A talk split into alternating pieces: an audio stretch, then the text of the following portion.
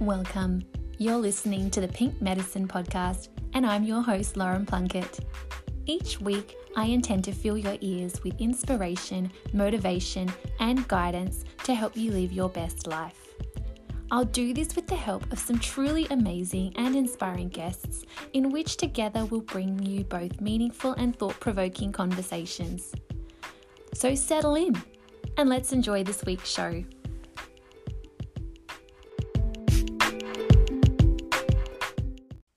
Guys, and thanks for joining me for episode four. I'm really excited for the chat I have lined up for you today. We're going to hang out with the gorgeous Mandy from Made by Mandy and get stuck into a discussion that you may or may not have heard of. We are diving into a discussion about modern diet culture, food, diet obsession, and discuss the term orthorexia. So, Mandy is a student dietitian who is really passionate about plant based living, and she's passionate about people healing their often fractured relationships with food. She is also an amazing food stylist. Just go and check out her Instagram page. And she is a talented recipe developer. She even is a recipe contributor for Steph Smith and Lauren Henshaw's Keep It Cleaner app. In this episode, we discuss how diet culture is creating fear towards words like calories, hunger, and carbs, and negative food labeling. We discuss which phrases we need to eliminate from our vocabulary when it comes to talking about our own foods and diet. We explore the idea of nourishing our bodies every three to five hours. We talk about what is intuitive eating and why we should all practice this. We discuss Dr. Steve Bratman's checklist for orthorexia and unhealthy eating. And we also talk about how to rebuild a positive relationship with our food. So let's dive into today's episode with the gorgeous Mandy.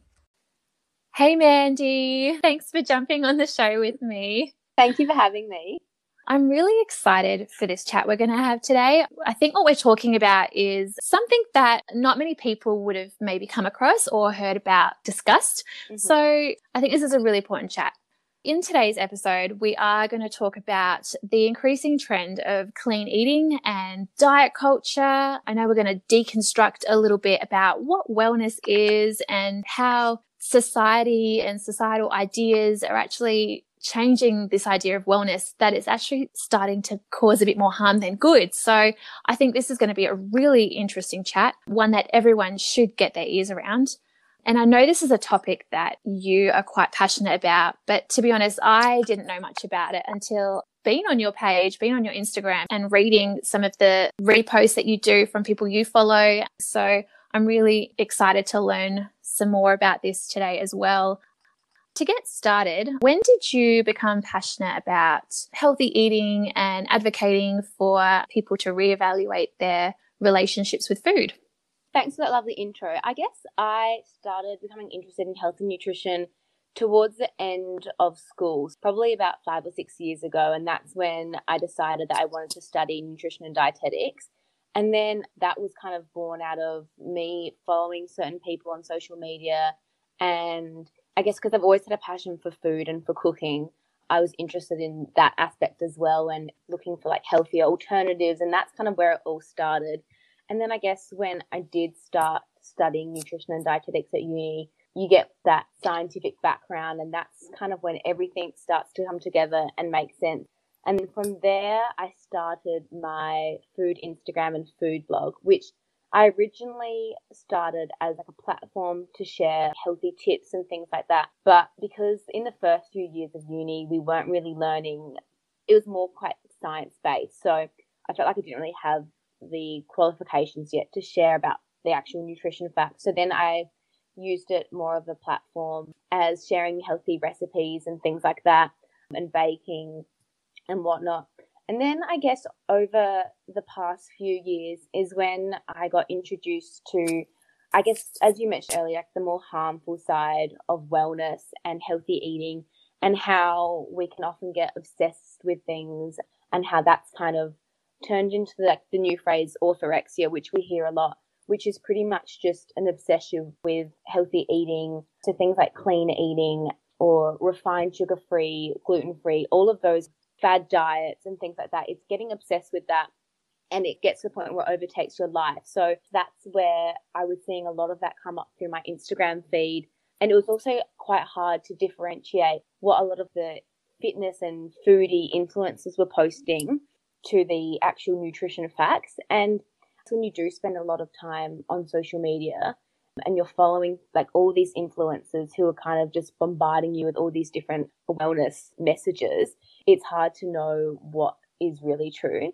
I guess you just start comparing your food intake and everything everything that you thought you knew about food to everything that you that you see online and i think that's when i realized that there is no right way and of eating and everyone has an individualized approach and it also reminded me how strong social media can be in terms of dictating what we think about food and shaping our relationships around food. That's kind of where it all began and how it's led me to where I am now and what my thoughts are around around food and nutrition. Mm, I think you're right there with talking about how social media has become a really big influence. Yeah. You know, especially for example, Instagram. That's mm-hmm. such a visual platform. People yeah. are seeing videos of people mm-hmm. at the mm-hmm. gym. That it's become such a big trend yeah. to just take a photo of what you're eating. Mm-hmm. Exactly. and sharing that with everyone. So it's in your face, you know, and then gym selfies and just look mm-hmm. how look how much, you know, my before and after pictures. You're getting it hit mm-hmm. in all every direction. Yeah. All the time. Yeah. It's in your forefront all the time. It's hard mm-hmm. to escape. It's almost like a fitting in thing, you know. Exactly. Not, it's hard yeah. not to take on yourself and be like, oh, how how do I need to change, or how can I achieve that? When really you need to step, mm-hmm. take a step back, I guess, and remember that what they have in their what I eat in a day or what their workout stats are have no relevance to you because we're all different and and mm-hmm. even if we ate exactly what they ate or we did whatever HIIT workouts they did, then we'd still have completely different results. And I think that's where a lot of people get dumped because they just kind of want to do the next best thing to try and look like this person or that person. Yeah, it can be quite difficult and, and quite toxic. Mm, absolutely our bodies are so different to the next mm-hmm. person mm-hmm. and what we can tolerate. And some of us just can't eat five meals a day, but then exactly. some, some people, that's what they need to, you know, exactly. that's what their body needs. Mm-hmm. So it's really interesting. And I think I really think a lot of people need to reevaluate what their relationship is like yeah. emotionally mm-hmm. as well as mentally. Exactly. What that relationship is like with food. So I did come across a couple of posts on your page, which I thought were really interesting. And it was mm-hmm. highlighting some of the language, the common language that we use around, you know, in diet culture these days. Yeah. Are you able to sort of explain some of these mm-hmm. terms and how they're kind of misinterpreted? Definitely. Terms that are floating around in diet culture. So things like low energy or low calorie or using terms like good and bad foods or guilt free, things like that it's just so ingrained in our culture at the moment to think of foods of something that holds such a strong moral value. And it changes our relationship with food and changes the way that we feel when we do eat these foods. Because if you're promoting something as guilt free then you're implying that food holds some sense of moral value um, where you should feel guilty for eating it or you should feel proud of yourself or receive praise for not eating it when at in the actual fact food has no moral value there's no good there's no bad food it's all just down to the way we talk about it and our language around it. And it can be i think the thing is a lot of people do use this language and they're not aware of the consequences that it does have. And even like it's just so ingrained in our culture that like even grandparents and older people that aren't even aware of their actions are saying things like or like I better not have too much bread, or even it's just like the simplest of terms. It's like implying that, you know, X food is bad, or oh, I've been so bad, I've had three cookies or something like that. It's like there's nothing wrong with that. It's just your own perception of it.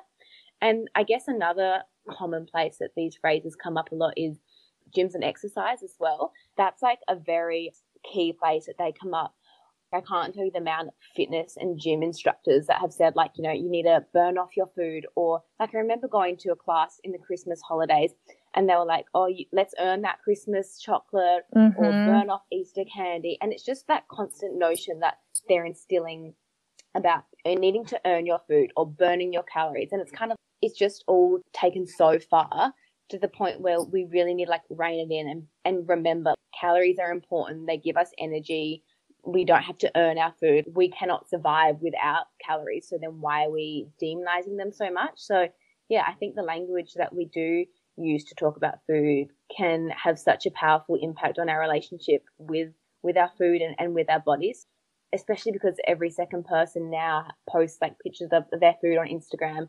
I guess it's really important to think twice when you are posting those pictures and, and what words you are using to describe them.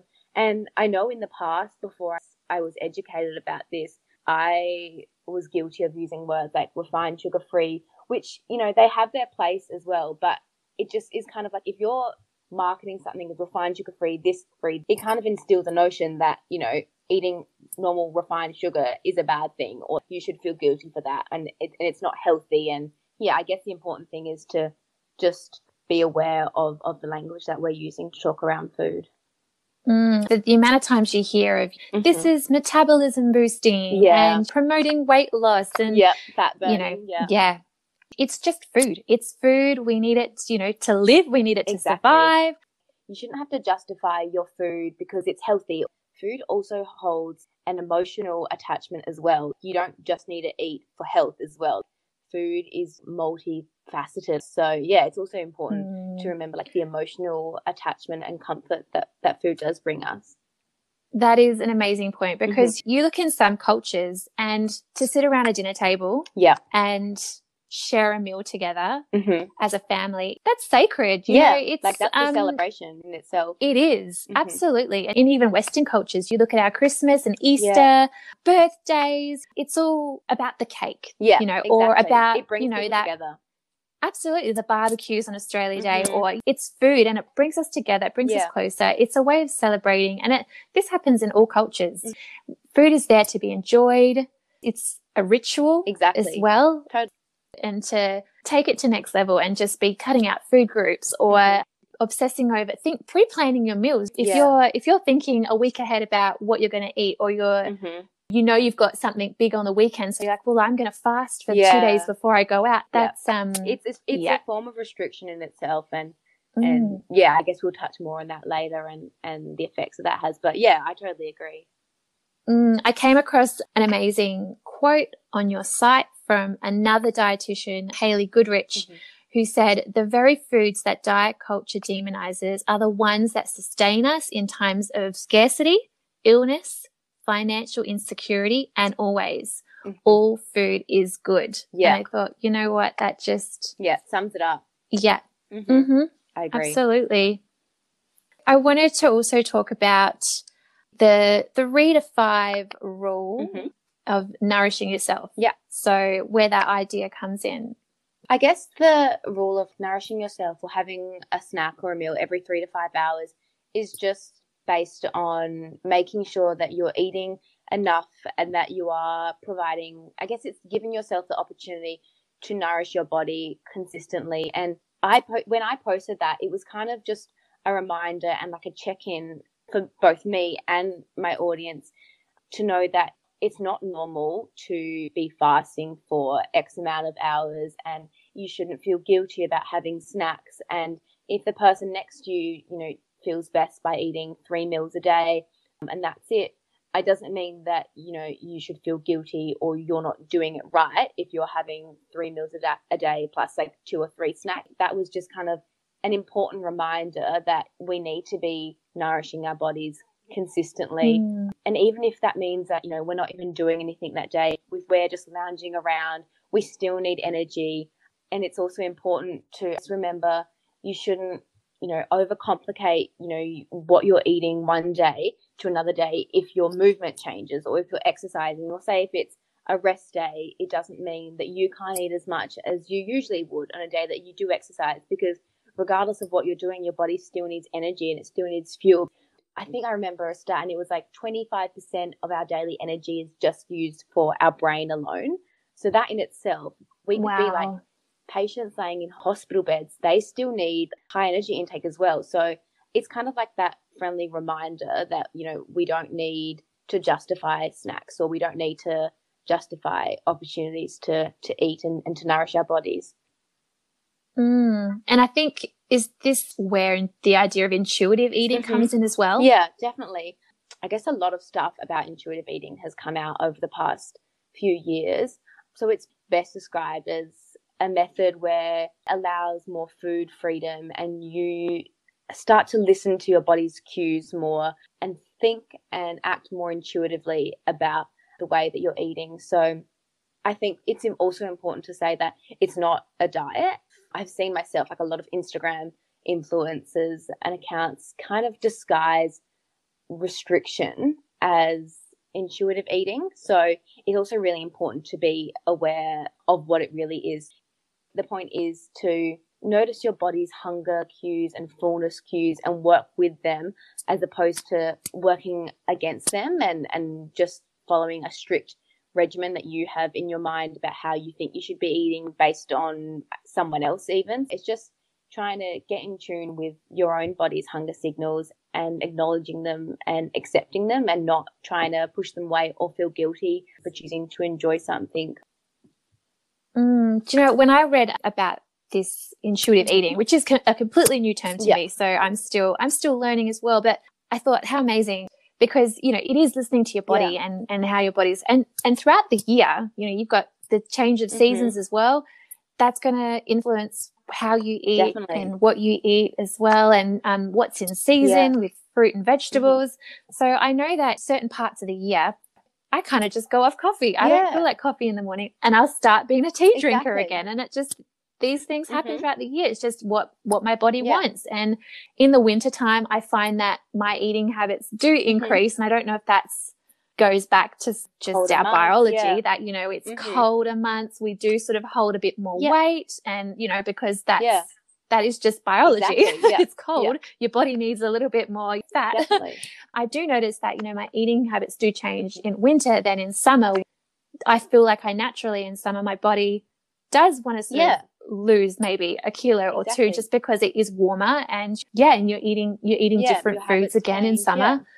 and i thought this is this is exactly a natural yeah, thing like for us and we should all be doing it acknowledging it and listening to our bodies absolutely i'll open up a little bit mm-hmm. personally here after i had my third son uh, just over a year ago as mums do, you always feel the pressure to sort of drop yeah, the baby yeah. weight, do it mm-hmm. quickly. Mm-hmm. And so me and a couple of girlfriends, we decided we're going to do this keto diet. Yeah. So we went full blown keto for about about 12 mm-hmm. weeks. And if anyone doesn't know what keto is, it's the ketogenic diet where you basically cut out all carbs and that's, you know, sugars and anything with a carbohydrate. It's it's pretty intense. It gets to a point where you don't even eat carrots because carrots wow. have got sugar in them. so it got a bit yeah. mental. But we did that for 12 weeks and don't get me wrong, you know, we lost me and my girlfriends like we we we lost a lot of weight, but it got to a point where 12 weeks after I went into this, I started obsessing. Yeah. Like I said, you wouldn't, I wouldn't touch a carrot. Yeah. I wouldn't go near a potato. Mm-hmm. And then we started combining that with intermittent fasting. Okay. I think because you see a diet mm-hmm. working, it kind of, it's almost like that reinforcement yeah. to, oh, got to keep Definitely. going. and um, yeah, it, you kind of, yeah. obsessive. Yeah. Absolutely. And even my partner said to me, my husband, he said, you know, this is starting to get slightly mm-hmm. obsessive. You know, we, you know, you've reached your goal now. Yeah. This is where you're at. You can now mm-hmm. calm it down. You can resume back to, you normal, know, your normal yeah. ways yeah, I think it almost, it changed. I almost felt like I was hardwired then to sort of look at a, a carrot yeah, differently. Yeah. and yeah, not touch mm-hmm. fruit or anything. And fruits, you exactly. know, fruits are major, like one yeah, of your food definitely. groups, you know, so to be cutting out food groups mm-hmm.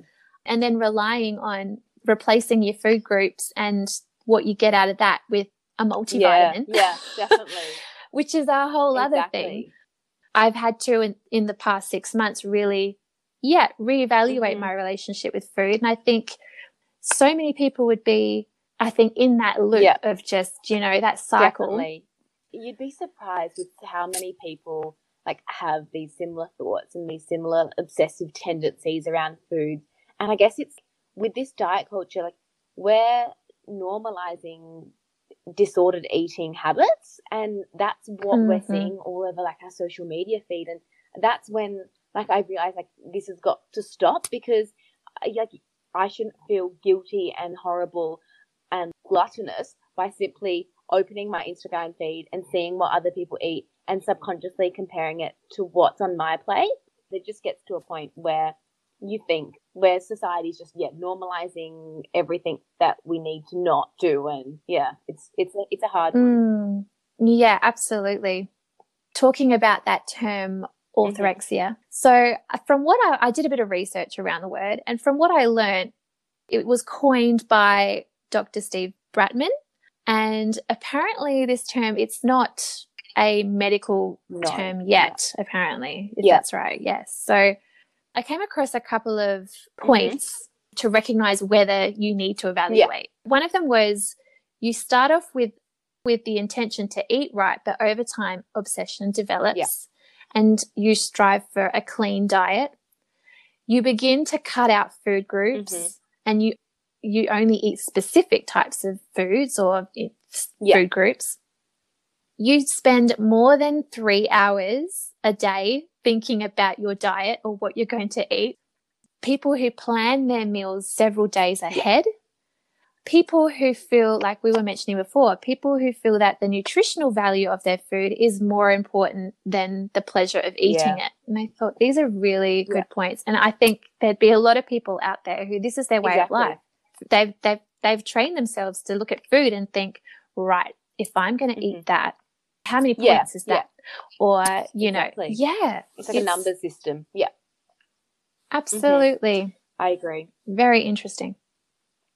With orthorexia, what is the link between that and an eating mm-hmm. disorder? It was on the Butterfly Foundation Instagram page on National Eating Disorder Awareness Week and they posted a stat saying those who engage in moderate dieting are five times more likely to develop an eating disorder and those who engage in more intense restriction, which I guess is what I would classify as orthorexia. I guess orthorexia lies between those two. So those who engage in more intense restriction are 18 times more likely to develop an eating disorder. So when I read that stat, it was shocking. But then when I really I guess, thought about it. You know, you know, oh, I guess me personally, I know so many people who have like obsessive tendencies and disordered relationships with food that it's not that surprising. But then seeing those stats written down, yeah, it is very horrifying. Think it's just a massive reflection on our society at the moment and our society's relationship with food on a whole. So, yeah, and I guess also diet culture's notion of thinness and how that's the idyllic body for women and our talk about weight gain and how that comes with such negative talk and fat phobic language. That's a whole nother topic, but it's all interrelated into how we perceive food and our relationship with our bodies you put up, I think it was over the weekend just gone. I thought it was funny. Yeah. It was so true. You put up the book you were reading and there was a little paragraph you circled and it said something along the lines of, we all strive to have that Victoria's Secret mm-hmm. figure, but we have like a, a, a nine to five yeah. desk job. Yeah. And I just thought it's exactly. so true. Yeah. These Victoria's Secret models are probably like yeah, on treadmills and job. doing Pilates, yeah. you know, every day. And that's their job. like what a lot of people need to realize is that these Victoria's Secret models and these like quote unquote fitness Instagrammers and influencers, they probably have a messed up relationship with food too. They're just not showing that because that's not good for their personal brand. So mm-hmm. yeah, it's kind mm-hmm. of like we really need to take a step back and look at who we're following, look at who we're getting our information from, because what we view on Instagram and the bodies that we're constantly looking at on Instagram distorts our own image of our bodies and how we perceive our own bodies. So yeah, it's it's quite scary when you really think about it. Yeah, and then also I feel like this is something that gets talked a lot about to high school yeah. students, you know, and, and, girls in high school because body image mm-hmm. is such a big thing. And we are so aware of, you know, how impressionable teenagers are, both girls mm-hmm. and boys, I should say, are about what they look like yeah. at that age. But when you become an adult, yeah, who's exactly. there to say to you, hey, mm. hang on a minute, that's yeah. not healthy. What's going on here is exactly. not healthy. There's no real support there, or there's no real education, yeah, or yeah, you left your own, I guess. Yeah. yeah. and it's kind of like up to mm. you to, you know, reach out and get that information or get help. That age group, like the I guess twenties to thirties, isn't as often targeted as teenagers. No. Yeah. Yeah, now that I've gone down Yeah. that rabbit hole and exploring other pages Yeah. connected to yours that really do showcase this issue around the way we look at food and dieting, there are people out there who are trying to bring Yeah. this to the surface a bit more and, and make this information a bit more Mhm. mainstream and known, which is going to be hard because you know what? It will get Yeah. drowned out by those big companies out there who are, you know, Mhm. promoting their, you know, protein Exactly. bliss balls and their, you know, smoothie Yeah. bowls and things. Like it's going to be hard, but I do think everyone needs to have a look Mhm. and reevaluate their relationship Yeah. with food. Yeah. And hopefully some of this information can come to the surface and break through and get to people and they can they can Yeah. be more aware of it so that they can either help themselves It's also like the language that we're using can either like help or harm our own relationship as well as everyone else around us, everyone else who's following us on Instagram. Mm. So, yeah, it's not just ourselves who we want to help, but it's, yeah, everyone around us and just such an important thing that will always be with us throughout our whole life. Like, there's not going to be a point where we're ever not going to need food. So, we should try and get the best relationship with food that we can as soon as possible. Mm. Like I love looking at your Instagram feed, which Oh, is thank you. gorgeous, by the way. You're like a Donna Hay Oh, with your food styling. I love Donna Hay. It's just so, it's just so Oh, clean, and it's just your photography skills. You. But I love how you've got a healthy Mhm. snack, and then right next to it, you've got a picture of Yeah. a chocolate cake. Yeah, exactly. yeah, you're keeping no it one's real. going to be eating like a protein ball for dessert every night. So exactly. No, I love it. I did, by the way. I think if people have seen and, and followed uh, my Instagram, I did have a red hot crack at making Yours your berry really crumble good. slice. oh my god, it was I'm so glad. yummy. That's my sister's favorite dessert. Like I make that and it's gone within Oh. like two days.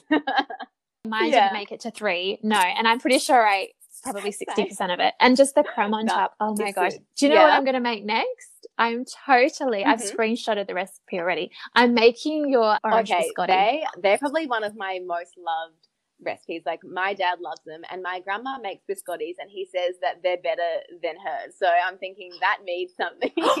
Yeah, they're here. Okay, so I am. I'm. That's my. Uh, that's my Good, my good, project this week. good. The orange biscotti. like yeah, I'll send you a photo when I'm done. Yeah. Have you got any tips for us about how we can begin rebuilding a healthy relationship with our food? I think the first thing is to acknowledge your thoughts and recognize your thoughts, whether it be guilt if you're eating something that's quote unquote bad, and to just acknowledge that those thoughts that you're having have stemmed from diet culture. You know, they've just stemmed from big companies wanting to make a profit off of society's insecurities and knowing that it has nothing to do with yourself or your body and, and your body's not the problem. So just remembering that all food is good food. There's no right or wrong way to eat. We eat for all different reasons, for health, for emotional reasons. Acknowledging that and not beating yourself up about choosing certain foods to eat. Also remembering that if you're following a restrictive diet or restrictive habits, then that's more than likely going to lead to a negative relationship with food and it's just going to worsen this restriction cycle and and maybe even lead you to binge or yeah to guess worse than that that diet cycle so the most important thing is just to not feel guilty and obviously that's a lot easier said than done but remembering that all food is good food and that we deserve to eat whatever and and whenever we like Mm, hashtag exactly balance. exactly No, I love those tips. And I think that's everyone's homework is to this week mentally just have a think about your Mhm. relationship with food. Do you tick any of those boxes? Is your diet starting to get obsessive? Let's just Exactly. reevaluate and, you know, maybe practice a little Yeah. bit of intuitive eating. Thank you oh, so much for coming so on the fun. show, Mandy.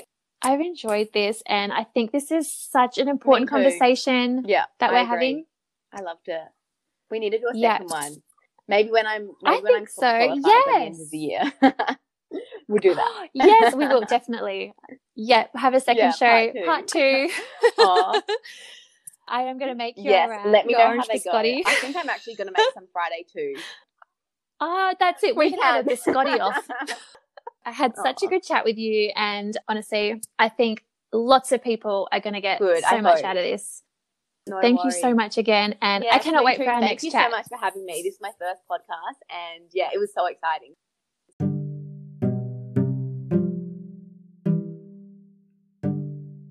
What an awesome chat. We were just having so many laughs towards the end of that chat that it left me on such a cloud after we finished recording. I am definitely taking Mandy up on her offer to come back and join us again for another episode later down the track. I feel like that was such an important conversation to have. And trust me, once you start realizing that our minds are so conditioned to respond to negative food labeling, you begin to question some of the big health food companies' motives. And yes, it is in our best interest to eat a healthy, balanced diet. But when it starts impacting on your social life, turning down invitations to places because it's not in your diet, and it affects you emotionally, I think that's when we really need to start reevaluating our relationship with food. I'm going to leave you with some homework to do this week. I think everyone who's listened to this episode needs to take a moment to then take some time out, think about their own relationship with food. Do they tick any of those boxes that we discussed on the episode?